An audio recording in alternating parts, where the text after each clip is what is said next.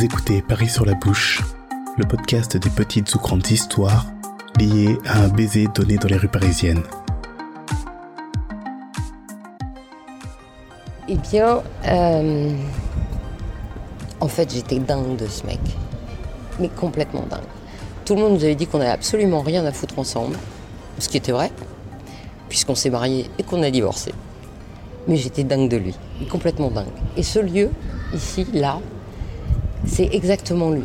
Parce que on est dans ce cinquième si magnifique, tu vois, qui avant était le Paris estudiantin. Et qui en même temps est le quartier du Panthéon.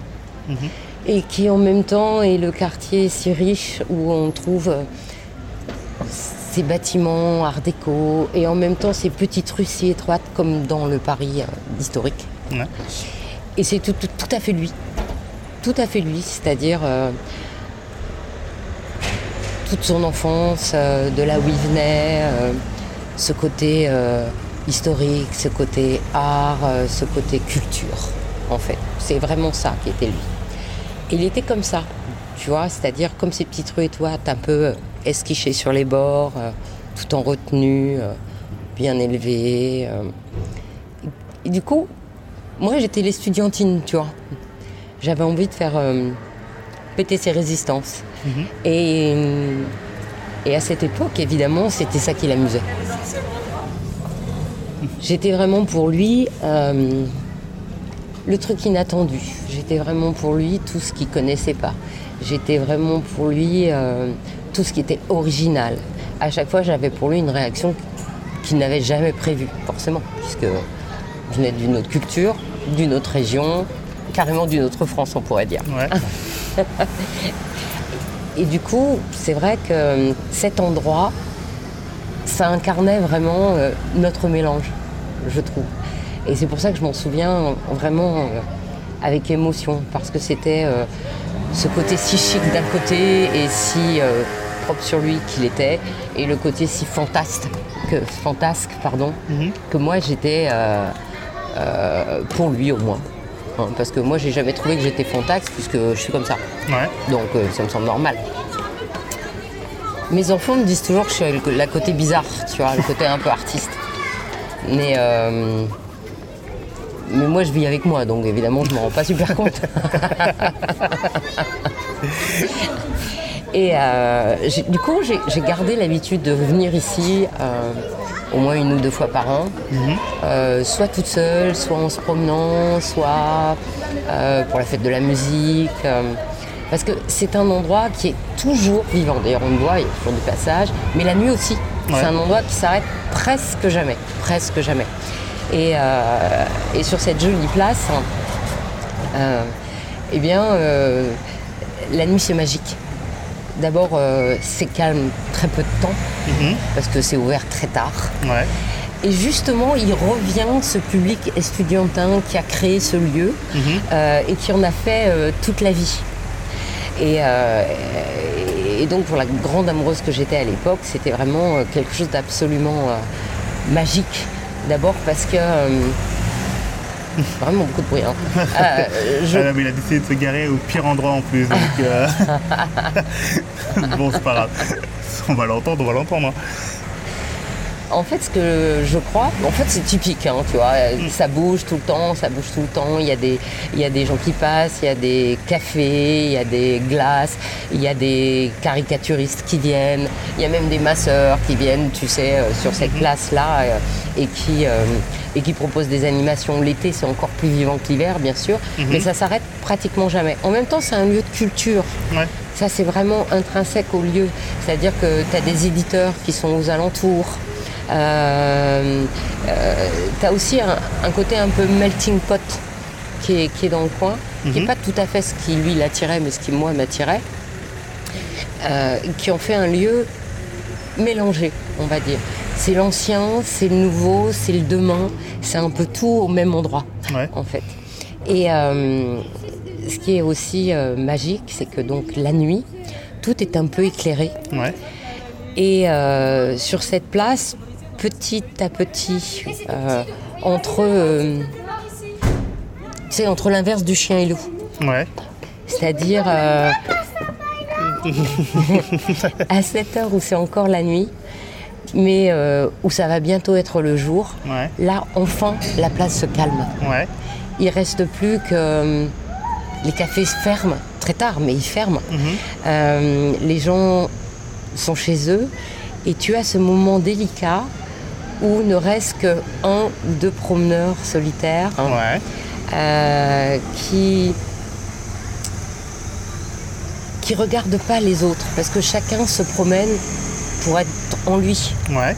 Donc tu as, alors même que peut-être il y a un peu de monde, tu as toujours cette intimité, bizarrement, au milieu des autres, parce que ça commence à être ce léger interlude de 2 heures, 3 heures, pas du matin, mais de 2 heures, 3 heures entre la nuit et le jour, où en fait cette place se vide d'un seul coup, elle reprend son calme, et comme elle est toujours un peu éclairée, c'est, euh, tu vois, c'est le moment où les lumières de Paris valent bien une voûte céleste éclairée, tu vois. Ouais. C'est euh, c'est vraiment, euh, voilà, c'est vraiment ce moment-là. Et ça garde, tu vois, les cafés changent, ils changent de genre, euh, ils mettent de la bière ou du vin, ou, euh, voilà. Mais tu as toujours ce, ce fameux café d'Elma, tu vois, Ouais. qui est le café d'anthologie, qui est là depuis super longtemps, qui ressemble à un café de Paris, un vrai. Tu vois, avec euh, sa, couleur un peu rouge, euh, un peu noire, euh, ses tables foncées, le café parisien, quoi, Ouais. en fait. Et, et ce qui donne ce cachet historique à cette place qui est, qui est plein de qui est plein de qui est plein d'historique tu vois On- juste à côté il y a la rue de l'Estrapade c'est drôle comme mot tu vois le mot de l'Estrapade mais en fait c'est une torture Ah. si je me souviens bien Ah, je sais pas du tout, mais je Normalement, je crois que c'est une torture où on punir quelqu'un, on, on l'attache par les pieds et on le suspend. quoi, en Ouais, fait. ok, d'accord. ok, ouais, non, d'accord. Mais euh, ça, c'est parce que justement, comme c'était un, un lieu estudiantin, Mhm. c'était un lieu où il y avait des bêtises qui étaient faites Ouais. et, euh, et où forcément il y avait des punitions euh, ben, moyenâgeuses, puisque tu, tu vois, la structure, on peut pas dire qu'elle est complètement moyenâgeuse, mais les rues sont étroites comme un peu à, à l'époque, Mhm. en fait. Euh, J'arrête pas de dire en fait, c'est- très mauvais. Oh, t'inquiète pas, on a tous des tics de langage, moi j'en ai plein aussi. hein, donc, euh, Et c'est pas le plus, c'est pas le plus vieux coin de Paris, mais euh, mais c'est un coin extrêmement attachant Ouais. de ce point de vue-là. Et donc du coup, arriver ici avec lui, être ici encore au milieu de la nuit, Mhm. puisqu'on peut s'y balader euh, très très longtemps, on n'est pas obligé de consommer, c'est suffisamment vivant. ouais. Voir un petit peu à la fois les gens s'en aller, Mhm. euh, et pendant que la rue se calme, ben, nous on se chauffait, Ouais. normal. et toute mon envie euh, de l'époque était, tu vois, de, de le faire sortir de ses gonds, en fait. Mhm.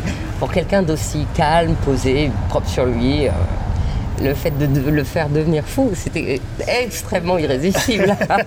je sais pas si moi je l'étais, mais en tout cas moi je trouvais ça irrésistible. Ouais. Et, euh, et tu vois, c'est le moment où tu vois, on se regarde, euh, on s'asticote, euh, on dit des phrases sans intérêt, mais qui sont forcément un peu à double sens. Et toi? Et toi, tu penses quoi Et toi, tu vois quoi et, euh, et, et- et un petit peu à la fois, tu sens la tension monter chez l'autre Mhm. et tu as l'impression de le. euh, pas de le tenir, tu vois, mais. euh, ou alors de le tenir comme on tient un cheval, tu sais, un peu nerveux, un peu rétif. euh, Mhm. Et tu dis, je lâche la bride, il va lâcher la bride, il va pas lâcher la bride. Encore, maintenant, demain.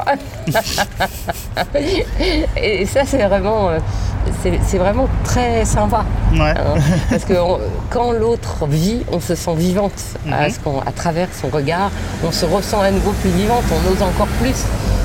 Bon, il ne s'agit pas de se déshabiller toute nue au milieu de la place, Ouais. mais en même temps, ça n'aurait aucun intérêt, ça n'aurait aucun charme. Euh, il s'agit au contraire euh, euh, de l'aiguillonner, de, euh, de le sentir. Et cette place, elle est complice de ça. Ouais. Parce que forcément, euh, elle, elle vit, elle se calme, elle revit. Mets des vêtements crades hein, pour un festival. Ouais, juste, tu vois. contre, met des trucs, Des fois, c'est vraiment l'âme, ça passe, ça vit. Euh, et là, c'est le moment magique à ce moment-là, c'est le moment où tout se calme. Ouais. Et le moment où tu peux reprendre euh, le dessus parce que, à fur et à mesure que les choses se calment, toi, tu captes encore plus l'intérêt de l'autre. Et comme il y a de moins en moins de monde, eh bien, euh, tu peux oser un peu plus, hein, Mhm. euh, te rapprocher un peu plus, le décider un peu plus, avec, tu vois, euh, le brillement au coin de l'œil, Mhm. ce moment de complicité, ce moment où tu sens que il est là que pour toi, il a son attention que sur toi et qu'elle est tellement sur toi que tu peux carrément l'emmener, Ouais. l'emmener là où tu veux. Et arriver à, à ce qui se débonde jusqu'à ce qu'il t'enlace en plein milieu d'une place, là, même si c'est la nuit, euh, au milieu d'une rue, pour lui, c'était vraiment quelque chose d'extraordinaire. C'était quelque chose de inenvisageable, n'est-ce pas? Et, euh, et moi, d'arriver à, à ce qu'il arrive à ce niveau-là, tu vois, qui, qui s'explose de lui-même et vers moi, donc vers, Mhm. ça, c'était carrément génial. Et, euh, et- et ça, ça- du coup, c'est un souvenir que je chéris euh, vraiment beaucoup Parce que euh, cette passion que j'avais pour lui, elle était, j'étais arrivée à la voir. Ouais. Été arrivée à lui faire sortir. Et donc, du coup, en même temps qu'il m'enlaçait, tu vois, c'était vraiment toute cette, euh, euh, toute cette attirance, toute cette énergie, euh, tout cet amour, toute cette passion, Mhm. carrément, qui, qui m'entourait comme la place nous entourait, avec, euh, tu vois, euh, ce noir qui nous entourait et ces petites étoiles autour. Ben, c'était exactement comme ses bras. Euh, c'était exactement comme ses yeux, c'était exactement comme sa bouche. C'était euh, voilà, Paris devenait complice et cette place devenait complice euh, avec nous pour que dans cet interlude entre la nuit et le matin, eh bien, il y a un interlude entre son quant à soi et, et ma folie, qui est un interlude entre euh, sa contenance et euh, mon côté artiste, hein, qui est euh, un interlude entre la passion que j'avais, que j'avais aucun complexe à sortir à cette époque-là, Mhm. et lui, la façon plus retenue qu'il avait de se tenir et de jamais laisser exprimer ses sentiments. C'est pour ça que cette place reste toujours, pour moi, quelque chose de très particulier. Ouais. Euh, un endroit si euh, à la jonction, un endroit à la jonction entre euh, euh, l'endroit où on fait la culture, les normes, les lois, avec ce bâtiment si rigide, si classique qu'il était, et ces petites rues. Mises en travers avec des petits cafés, avec des gens qui sortent, avec des magasins de, de tout horizon, euh, avec ce côté un peu folie qui était un peu plus moi en fait. Et euh, donc voilà, c'est cette jonction-là et c'est cet endroit-là euh, qui fait que ce baiser-là était vraiment, vraiment quelque chose d'inoubliable.